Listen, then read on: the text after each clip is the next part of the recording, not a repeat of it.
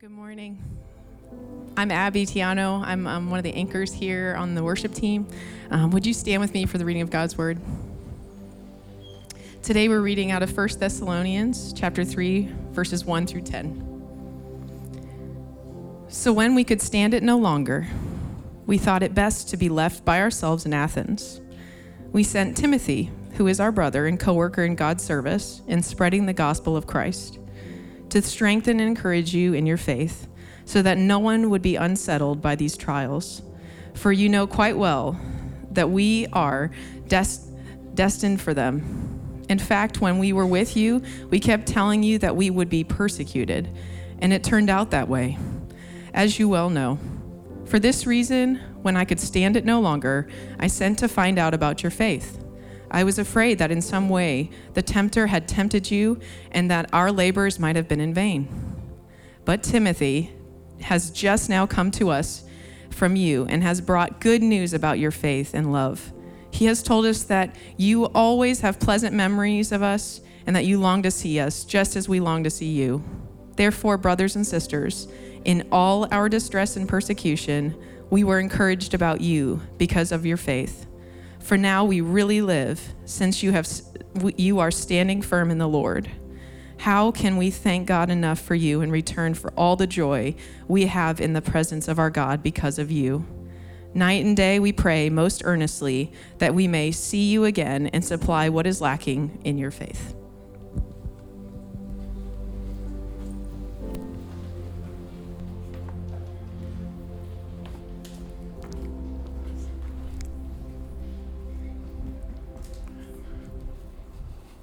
All right, how's everybody doing? Man, look at this. Man, I just want to say thank you. We worry sometimes during the week. We love being here in the Central Business District and the Entertainment District here in Jack's Beach. We know that God's placed us here, but there's challenges being here. There's the parking. It's exciting. You got the Dawn Run. You have different things that happen. And I would like to say behind closed doors, we're always excited about all of the events that happen down here at the beach. But I just want to look at you in the eyes and say thank you. Stream people, I love you, but they love Jesus a little bit more than you do. You fight through the traffic and you're here.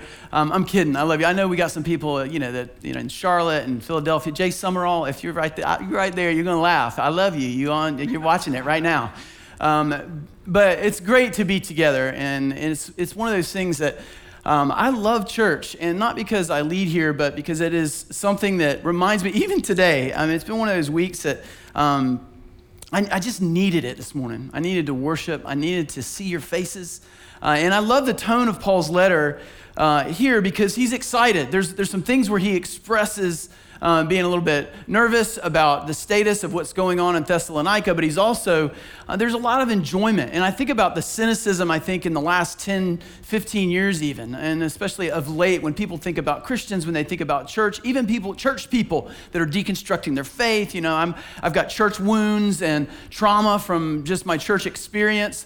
And all of that stuff swirling around, and I think people have their way of communicating about church. And I just thought, how refreshing is it to go back to some of the early churches and listen to the excitement that centered around the gospel. It wasn't around all the stuff. It wasn't around all the, what kind of goods and services you could get at church. It was just around the gospel. It was just the excitement that people had gone from death to life. They were talking about Jesus nonstop. They were singing, that he's worthy of his name. And I love that when you read this on the surface, and if you got your Bible, we're in that same passage we just read in 1 Thessalonians chapter 3, starting right at the top. We'll be in these 10 verses. When you read it, it almost seems like, it's just a story. It's the Apostle Paul kind of giving you an idea of what's happening. Like it's just a letter.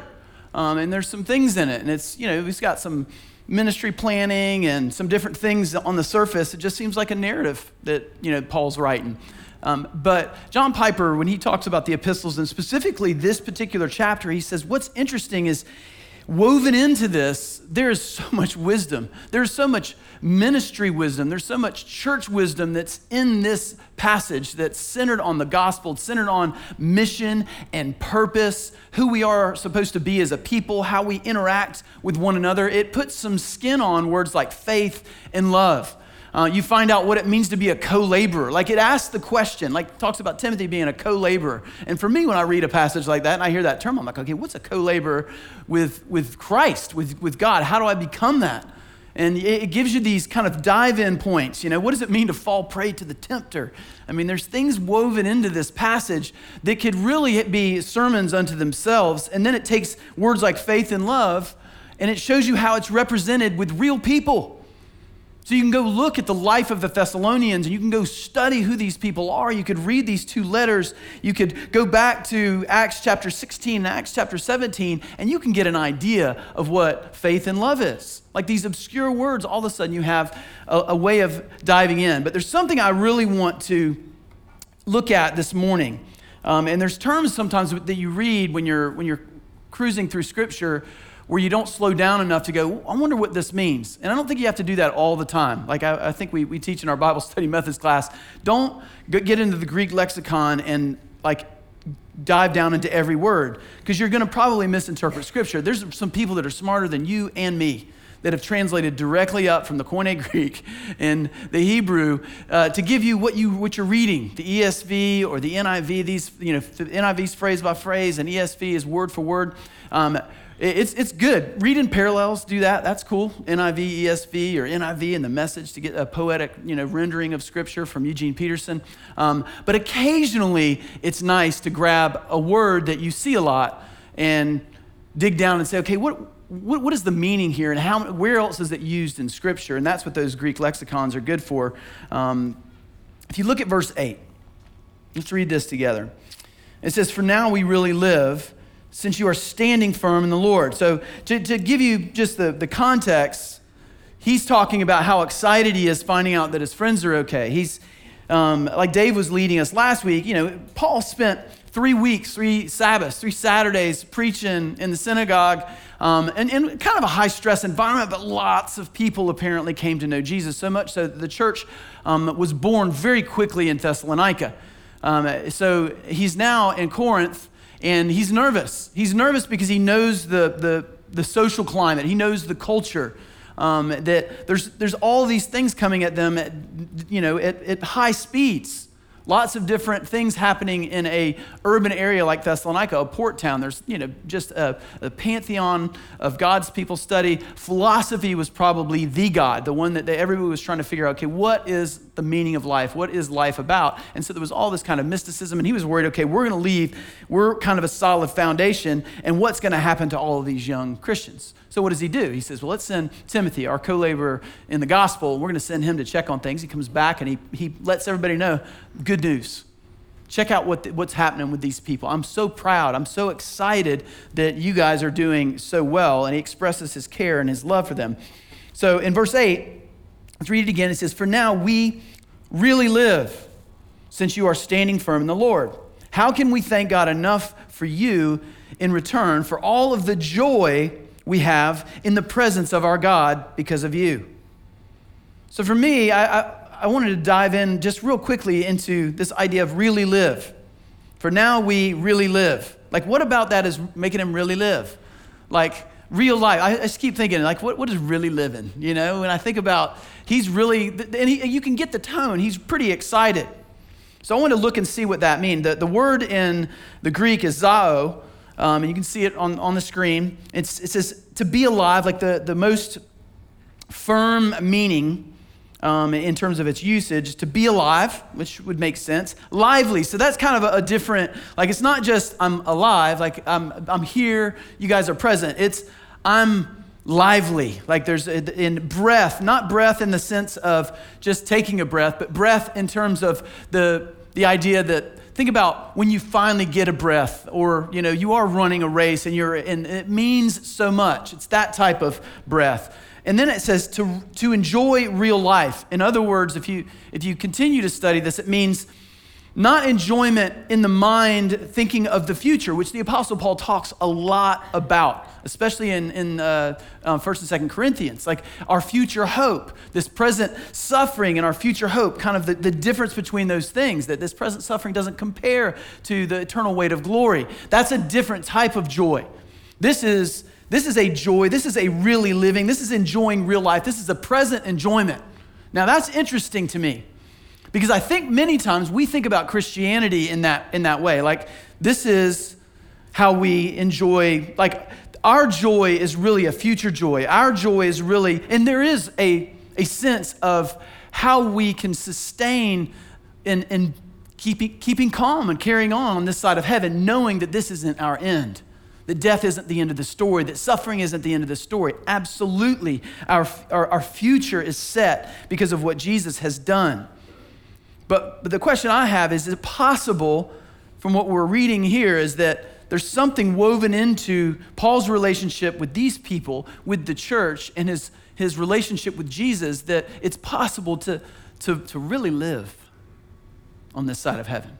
Like, can we have enjoyment? Like, what does it mean to really live? What do you think of when you think about enjoyment? Or like, when you think of enjoying life, what are some things? You can throw them out. We're in a Bible study. We're a small enough crew to just chat. Let's talk. Like, when you think about enjoyment, now keep it rated G. What do you think about? Lounge chair on the beach. Beach people, man. This is surfing. There you go, Braun Haig. I knew that was coming. Of course. I mean, that's at the top end. I mean, I think there's a Greek translation for really living, and that's zao, and then the beach translation is stoked. Right? And just get stoked. We are so stoked. Paul was stoked, man. He was really alive. So what else? What are some other things that you enjoy? Skateboarding. Sleeping, skateboarding. You know, we have things in life that bring us joy. And here's the beauty of joy and enjoyment. I think sometimes we divorce joy and happiness in religious circles. Like, we have joy. Happiness is temporal. And I have said it. It is true, but they're more of a crossover. They're more of a Venn diagram. And this is all kind of mashed up into this idea of the Apostle Paul is really happy. And he's not just happy like because of what's happening in the future. It's about enjoying. He's enjoying what he's hearing. He's enjoying being in the presence of the church at Corinth where he's writing the letter. He's enjoying the fact that God has done so much with the Thessalonians, but he's also, this is a relational, there's something kind of woven into enjoyment. And I started thinking about, and this is, you know, kind of where I go when I study the Bible. I'm like, okay, I've taken this word, is it possible? So theologically thinking about the dichotomy of the way that we sometimes look at the Bible. Some people, you know, look at, you know, John 10:10, like, you know, that God has come, and Jesus says his own words, I've come to give you life and give it abundantly, or some of your translations say to give it to you in the full. So I immediately go back and I'm like, okay, what does life mean in John 10:10? Life, it's the same root word. It's Zoe, actually, which is interesting. Zoe, life. And it's rooted in the same zao, if you go back to the original root word. To have life to the full. So Jesus says we could have life to the full. Now, people can take that and go like, well, we're supposed to be happy, you know? Of course, there's missionaries that are going to suffer and do that, but that can't be everybody. I have a right to be comfortable, and we're going to come to church, and we're going to do our own thing. So I think we get uncomfortable thinking about that. Are we supposed to just suffer? Because in this passage, the Apostle Paul says, it's our destiny as followers of Jesus, people that have chosen the way, that are walking towards the life that Jesus leads us into through his death, burial, and resurrection. Dave said it last week, this idea of taking up our cross, which is almost an indication, kind of a word picture of suffering, what it looks like for us to follow Jesus. So there is suffering, but what does it look like? How does that even play out on this side of heaven? Well, for me, I was trying to think of how we enjoy life, like pure enjoyment. And for me, I always think about people. Like, have you ever seen certain people, like, they just live life different. Like, it's a perspective. It's almost outside of circumstance. And I remember my grandfather, we called him Daddy Chuck. And he was just one of those people. He was one of the most positive people on the planet. And just the way that he lived life. And you would ask him about the way that he grew up. Like, he grew up poor. I think, where's my mom's in here? Was it 13 brothers and sisters? something, 12 brothers and sisters. That's a lot. And when you have that many, it's like, where's the food come from? They struggled to find things to eat. And I mean, but the way that he would always talk about it, he would say what? What would he say? What was his phrase? Oh, I'm putting my mom on the spot right here. We lived like, you got it. We lived like kings. My cousin actually, who used to be a drummer here, tattooed on his arm, we lived like kings. He would talk about World War II. He's like, I went to World War II, man. We would ask him about it. He was a gunner on a plane, just like a B-52 bomber, just like the Memphis Belle, if you saw the movie. Memphis Belle flew 25 missions. He flew 50. They called him a 0%er because there's no way somebody's going to fly 50 missions in World War II and live. But he lived, and the way he responds, and he lost people, he went through trauma as a result of the war, but what does he say when you ask him about the war? We lived like kings. He goes, I got to travel I was poor from North Carolina, I got to go to Paris. I got to go everywhere. We lived like kings.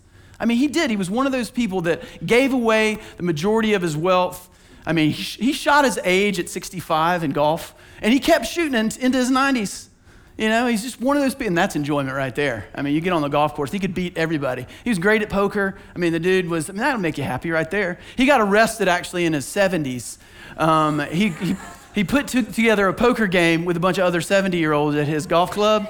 And my grandfather was good at poker and probably took a lot of people's money. And somebody's wife probably called, and that was the end. And my grandma had to go pick him up in the pokey. But he was happy. He just enjoyed. There was something about his life. He was in that. He was positive, and it was so outside of circumstance. So for me, when I think about this idea, and I think I have his face in my mind. Now, there's a way that he thought as he got older, that really makes me think about what the Apostle Paul's tapping into when it means when we get to this place of really living. You know, I looked in Psychology Today and some of my psychological journals. I like to look at, you know, how the human brain works and how we approach enjoyment and some of the things that really make us happy. And it, you know, you can read about all the myths. I mean, I think we all know money is not how, I mean, like everybody's like, well, it'd be nice. I'd be a little happier with some cash, but it doesn't make you happy. Reaching milestones. Like we always think, well, if I get here, if I do these things, then I'll be really living. It'll be time. And none of those things are true. This is not the Bible talking. This is social psychology. The things that, you know, bring contentment are your contribution, your calling. Usefulness makes us happy. Being able to have choice, being competent in the things that we're good, like skills. So we enjoy those. And connection and community. So contribution, calling, choice, competence, capability, connection, community.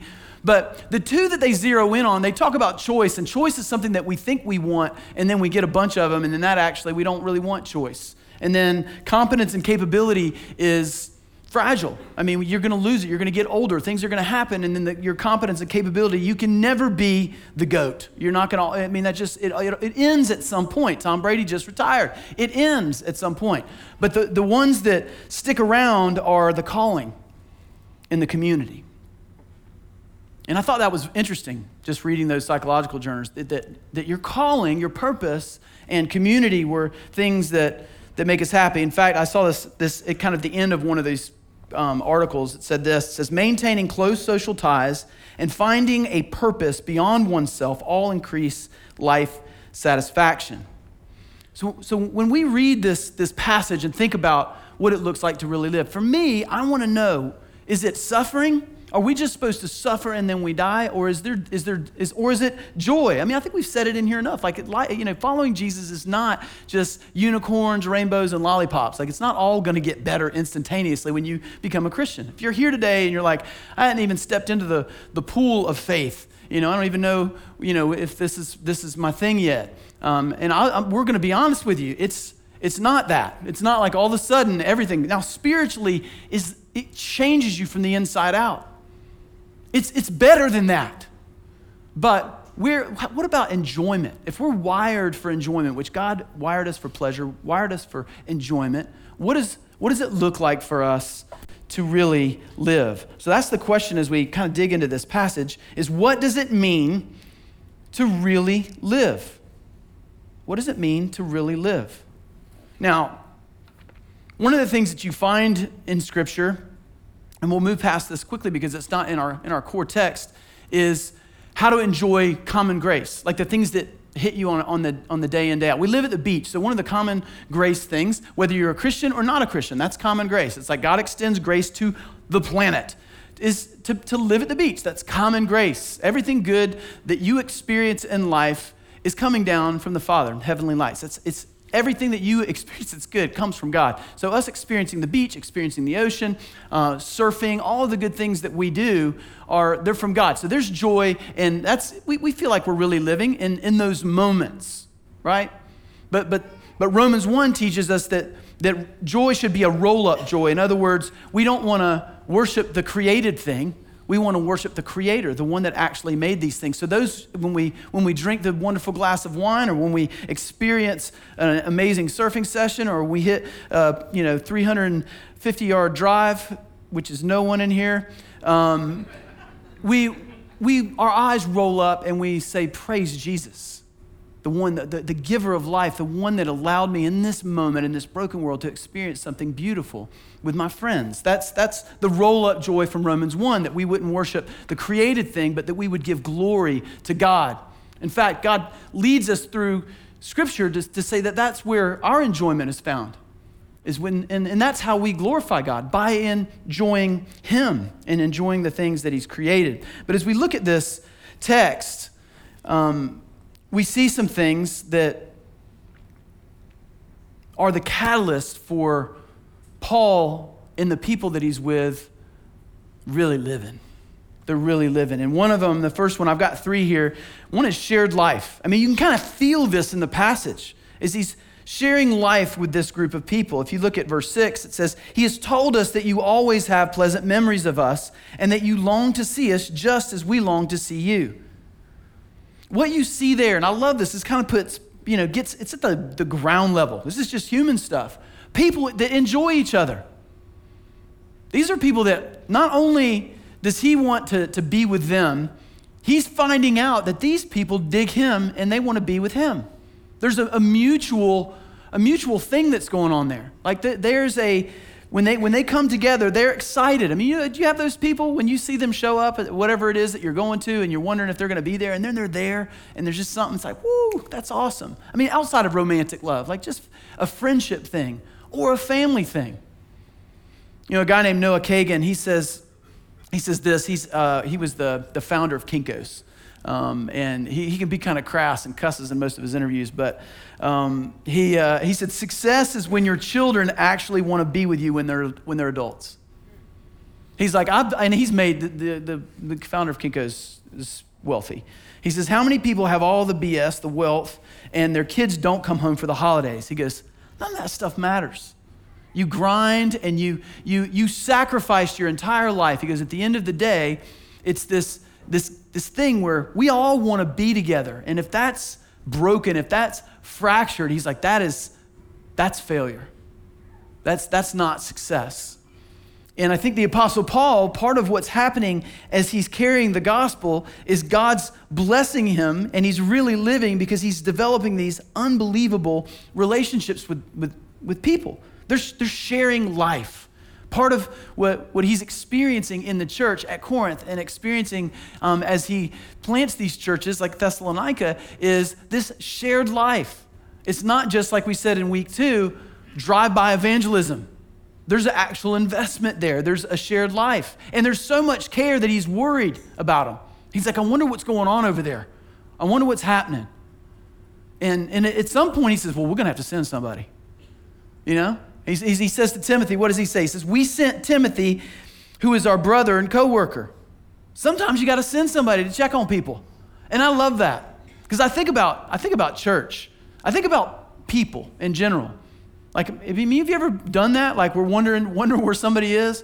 Where's Freddie? We don't know where he may. We haven't seen him in a while. We've got to send somebody to look for Freddie, right? I remember one night when the church first opened in 2015, I came up here. The alarm would go off a lot. The door was kind of, the lock was loose and people would yank on it. They would engage not in the Holy Spirit, but in the spirits around the beaches at the beach bars, and they would just want to go to the bathroom or whatever, and they would yank on the door, and the alarm would go off, and I'd come up here, and the cops would show up, and the whole thing. And I live really close, so my name's the first on the alarm deal, which is awesome.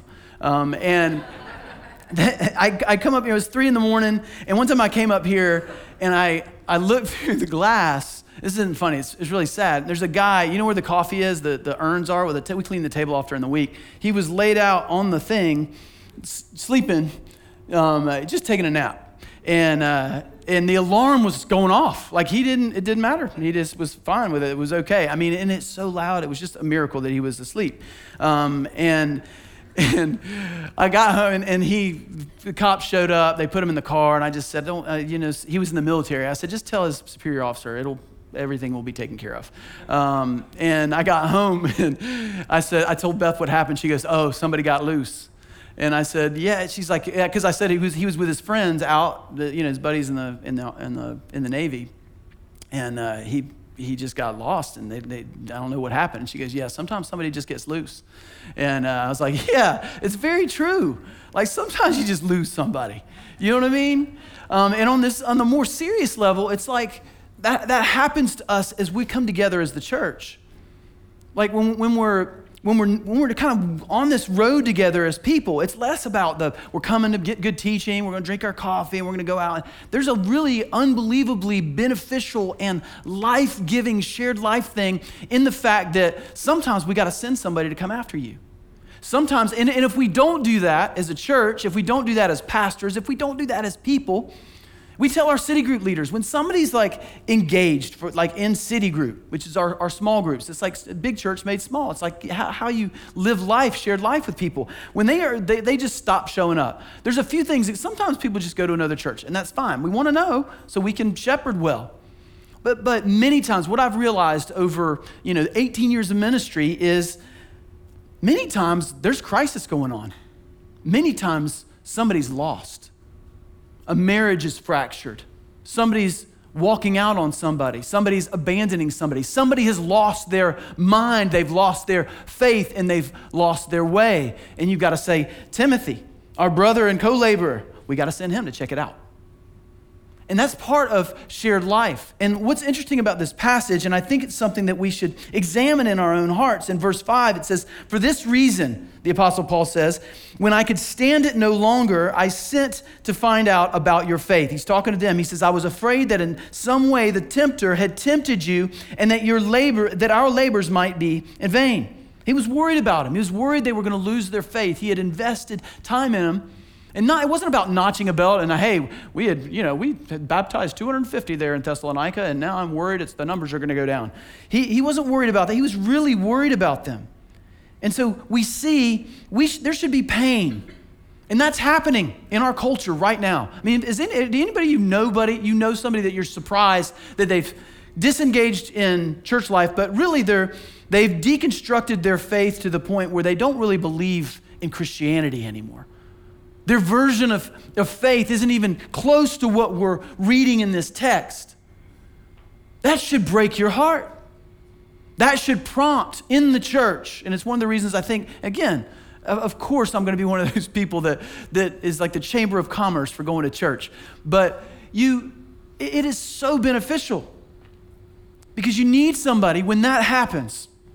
You need a group of guys, you need a group of girls that are going to come that you're close to, that you trust, that are going to come around you when you lose your mind and you're being irrational in your marriage, or you're being irrational in terms of the way that you're looking at your relationship with Jesus. And people are going to come in and they're going to go, hey man, what's up? What's going on with you? And in a loving way for the guys, they're going to poke you in the chest and say, where have you gone? What has happened to you? Let's sit down lovingly to say, hey, we get it. Seasons of life change things, and we can't trust our gut. We can't trust our emotions. We can't trust our feelings because they're like this from day to day. But the Word of God, it doesn't change. It's the same, and that's the filter for our life. Jesus is the filter for our life. So we should be in pain, and then we should be so excited when somebody doesn't. When there should be joy when people don't. He says, for now, we really live. This is the excitement for us. When people come to know Jesus, it should be a celebration. It was why when we talked a few weeks ago, I talked about a couple of people that are new believers and how fired up they are. And I think it built everybody's faith in the room. I could almost feel the spiritual temperature in the room rise because you're like, this is awesome. Because I carry the ministry of reconciliation in my chest. And people are coming to know Jesus, and I know that it's real, and I'm watching people go from death to life. I'm hearing stories about people going from death to life. Shared life is really living. It is. It's outside of circumstance. Shared life together, centered around the gospel. Another thing is shared purpose. If you go back to 1 Thessalonians chapter 2 and verse 18, just flip one page back in most of your Bibles. Look at this. When we think about shared purpose, the Apostle Paul's in this letter, he's talking to him. He says, for we wanted to come to you. He's talking about, hey, I wanted to come myself and hang out with you people again. He said, certainly I, Paul, did. He tried again and again, but Satan blocked our way. For what is our hope? And he describes, he goes, this is living.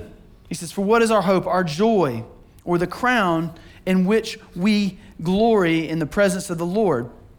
In which we glory in the presence of our Lord Jesus when he comes. He says, and this is the rhetorical question, is it not you? He's letting them know. He's letting them know, we love you, but the fact that you are following Jesus, the fact that you are part of the church, the fact that you're in this with us is the thing that's breathing life into our chest. It's why we are happy right now. He says, indeed, you are our glory and joy.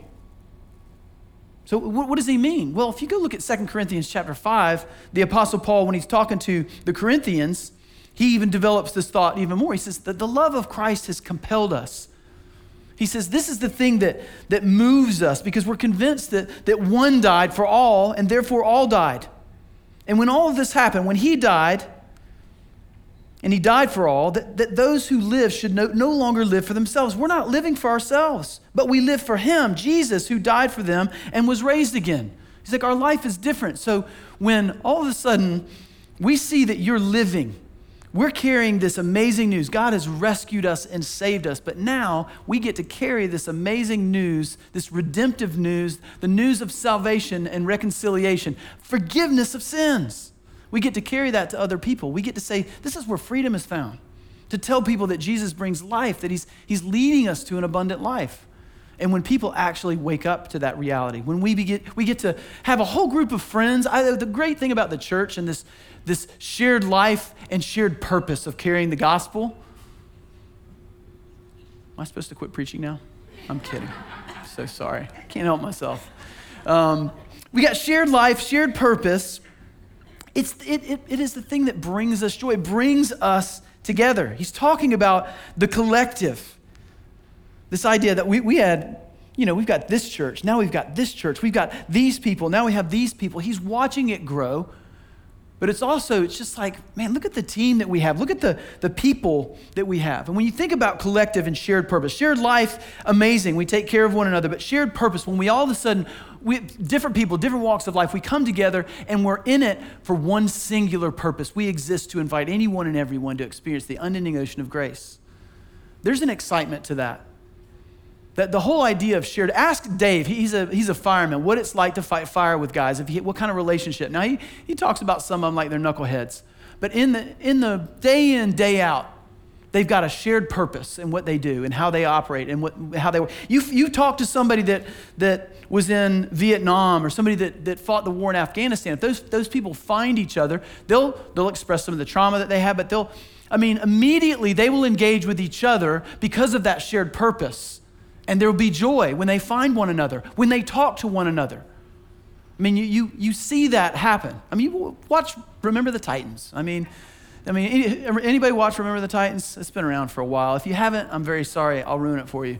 But Remember the Titans. You got civil rights movement in 1971, and you've got black players, white players from different walks of life, different neighborhoods. Originally, they had different coaches. They're all mashed together on one team. And you see the struggles kind of break out. But they have one singular purpose. And all of a sudden, in the middle of the civil rights movement, color didn't matter anymore. Nothing really mattered anymore. And there was a joy that you see that gets expressed in that movie. If you've never seen that movie, watch it. I mean, just even the dance that they do, it's awesome. I mean, they get together and there's something that emanates from that shared purpose that leads us to know, okay, this is really living. Like you could go buy a car. There's all kind of things that we think will bring us life, be wealthy. The human aspect, we go back to this idea of connection and community. Psychology Today, the Bible's been leading us here forever. We read in these psychological articles that one was from 2019. They're like, goodness gracious, you know where people get happy is connection and community. Calling, contribution and calling, usefulness, shared purpose. And I'm like, it's right here in the text. These people were sharing life together. They were on mission together. They were that's the word co-laboring for the gospel.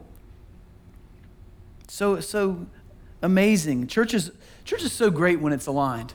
I mean, we felt the pain when it's misaligned. I mean, I think in the last 4 years, just feeling the misalignment when the focus gets off and people start focusing on politics or focusing on the things that they don't need to really focus on, or it's just less than. It's not that we don't ever think about politics, but if we don't keep the main thing, things get misaligned pretty quick. And instead of joy, instead of happiness, instead of shared life and shared purpose, the church is a miserable place to be. You're looking at the back of somebody's head thinking about what they posted on Instagram about some political candidate. Rather than saying, we are here to say Jesus is worthy of his name. And to walk out of this place and say, hey, if you're wondering why I'm joyful, if you're wondering why my life is, might not be perfect, but for whatever reason, I have a smile on my face and I have brothers and sisters that I live life with, where all this comes from, I can point to Jesus. I can point to the cross of Jesus Christ and say, he has saved my life. You might have your issues with the Bible. You might have your issues with church. You might have your issues with, even people saying the name of Jesus. But I can tell you can look at my life and I can tell you he's changed my life from the inside out. And when you start to get in that zone, we've got shared life. We've got a shared purpose that is aligned as a church. And last, we have shared struggle. We go back into the text. The Apostle Paul says, we sent Timothy, who is our brother and co-worker in God's service and spreading the gospel of Christ. Why? To strengthen and encourage you in your faith. Why do you think they might need strength and encouragement? He says, so that no one would be unsettled in these trials, these struggles. For you know quite well that we are destined for them. In fact, when we were with you, we kept telling you that we would be persecuted. And it turned out that way, as you well know. There's something about, I don't think we think about joy or happiness or enjoyment and trials. But the reality is, I don't think there's more joy that I've seen on the faces of other people that I've experienced in my life than a shared struggle with another human being. In the way that brings people together and in the joy that you have walking out of that trial together, walking into that place of victory. Again, I've talked many times about my own struggles with chronic pain, undiagnosed neurological disorder, and the ensuing just anxiety and depression that followed that in the first season of that and in the more recent season of that. And what it looks like. And I've said this to many people, I would never want to wish that on anybody. In fact, if it went away, I would never want to go back there, ever. But in looking at what's happened and looking in my vantage point of what has been shaped and what has happened as a result of that and what it's done in my relationships with my kids and my wife and with you people, how it's affected the way that I preach the gospel, I would never give it up in a million years, that struggle. I wouldn't. And that is hard for me to say. It's hard. But there is something about the struggle and the trial, this shared struggle that I have with you that brings joy. Why do you think guys that fight wars together, guys that are military buddies, why do you think there's a joy when they're around each other, when they see each other, when they can nod and look at each other and they don't even have to say a word? It's because they've shared a struggle together and there's an explosion of joy in their heart. You know, me and Antley Fowler, some of you know him, he's preached here several times. He was the lead pastor at River City Church. And when I was on staff there, we were friends. My wife's probably better friends with Laura, his wife, because, you know, when you work with somebody and I was, he was my boss, it's, you know, you got some of the complication that goes with that. And we were friends. But it was interesting when I came to plant Ocean City Church and as the years progressed, we became close friends. I mean, he's one of my best friends in the world. And why? Shared struggle. I didn't realize, you always have to apologize. When you take a role that somebody had and you worked with them or around them and all of a sudden you're starting to do the things that they did, what you realize is, man, I didn't know at all the struggles you were going through and how hard this was. And he would just look at me at certain seasons in the church, especially in the early days, and just things are hard. You know, it's just no way to describe what it's like to take on the mantle of being a shepherd. And I'm not trying to build myself up. It's just tough. There's things you walk through. And he would just look at me and he would come in. He would just, tears in his eyes. He'd come out and visit me every week and just say, man, how are you doing? He wasn't checking on, you know, are you preaching good theology? You know, how are you doing with this? Organizationally, what are you doing? You know, last week's sermon was kind of crap. You need to work on that. It was, how's your family? What's going on in here? How's your relationship with Jesus? Are you spending time with Jesus? Are you worshiping? Because he knew what you need most is not all the things you think you need. I need to figure out how to use QuickBooks and make sure people are giving, you know. He was like, what's going on in here? And there was a shared struggle. All of a sudden, it was instantaneous where we became such close friends. And there was I don't think I've laughed more in my life than I have in the last 10 years in being his friend, because we sit down at night, hang out together, and we have so much to share now together in the positions that we've been in. And we do as a church, as we struggle and co-labor together in carrying the gospel, to share life together. I mean, to share the purpose, a purpose that reverberates into eternity, like one singular purpose. There's a bunch of different passionate people in here with lots of passions, but we have one purpose. You were created for one purpose. You were created, Colossians 1:3 tell us, look, you were created by and for Jesus, for his glory, for his renown, for his, just to shine a big, bright, beautiful light on him. That's why you're here, whether you believe it or not. That is where your joy is found. And we get to do that together in our shared life, our shared purpose, and our shared struggle. You know, I think about my granddad, and he enjoyed life like no one else. But when I look at his life, one of the reasons he had such joy is he was just so unselfish. As cool as he was, and he was one of the funniest people. I mean, my grandmother, together they were a dynamic duo. I mean, they were hilarious and could dance like you could never believe. My grandmother was actually a stand-up comedian in Chicago for a little while. I mean, they were just crazy, quirky, awesome, but unselfish. He just was unselfish with his life. He gave himself away. And he became, listen to this, became a Christian in his 70s. Like he just, you know, he was one of those people who's like, I'm happy without it, and kind of cruised and did his thing. But in his perspective on the joy that it brought him to be a follower of Jesus, and it was like every room that he walked into, wherever he went, he literally would see you. And if he didn't know you were a Christian, there'd be a tear coming out of his eye, ready to tell you, hey, none of this other stuff matters except Jesus. I mean, he just wanted to give. That's all he wanted to give you. After he became a believer, he didn't care about anything else, didn't care about trying to make you laugh, although he did, is he wanted to give you Jesus. He unselfishly gave himself away, and it just makes me think about Jesus in Philippians 2. Like when you think about this commonality, what's the common thing that we have here in all 3 points today? Shared. It's shared. It's this unselfish thing. And Jesus, he gave his very self. He shared himself with us. He gave himself to us. He gave himself away. How did it all happen? Well, I think about the Trinity, which is a weird thing to think about, right? Like, how did Jesus end up coming to give his life away? Well, they were in a shared life, shared purpose community. The Trinity, God the Father, God the Son, the Holy Spirit, together, not needing us, but allowing their love to spill out over creation, extending their love out to us, which is just a mind-blowing thing. But at some moment, I just think, maybe this isn't theologically correct, but there's a conversation happening in amongst the beautiful, wonderful community of the Trinity, saying, we got to send somebody.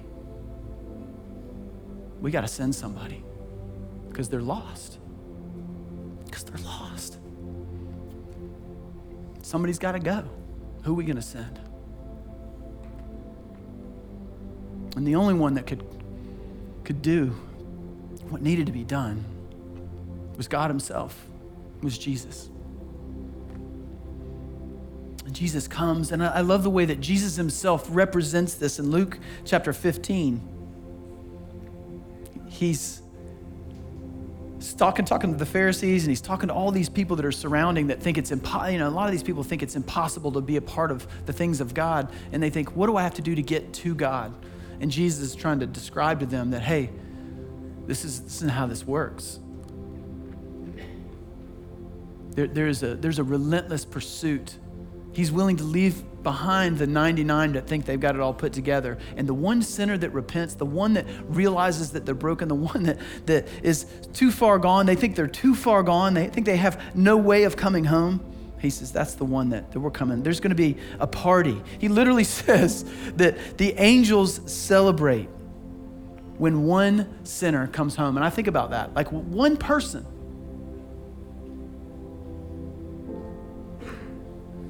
And Jesus is the guy that's there because he needed to come get us. And in the story of the prodigal son, which is in the same passage, you know, he's talking to the older brother, and the older brother's angry and frustrated. He's like, this guy has squandered his whole life and been a mess.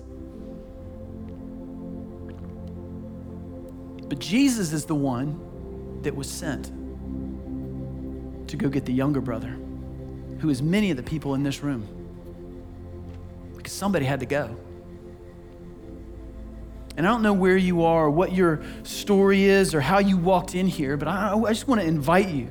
If you don't know Jesus, if you've never given your life to Jesus, I'm not talking about if you've ever gone to church, if you've ever been, you've been in the things of God over the years, and that's kind of been, I've just kind of meandered in and out of church, and it's a good idea to be here with my family. But I'm talking about in your life said, I don't have it all figured out,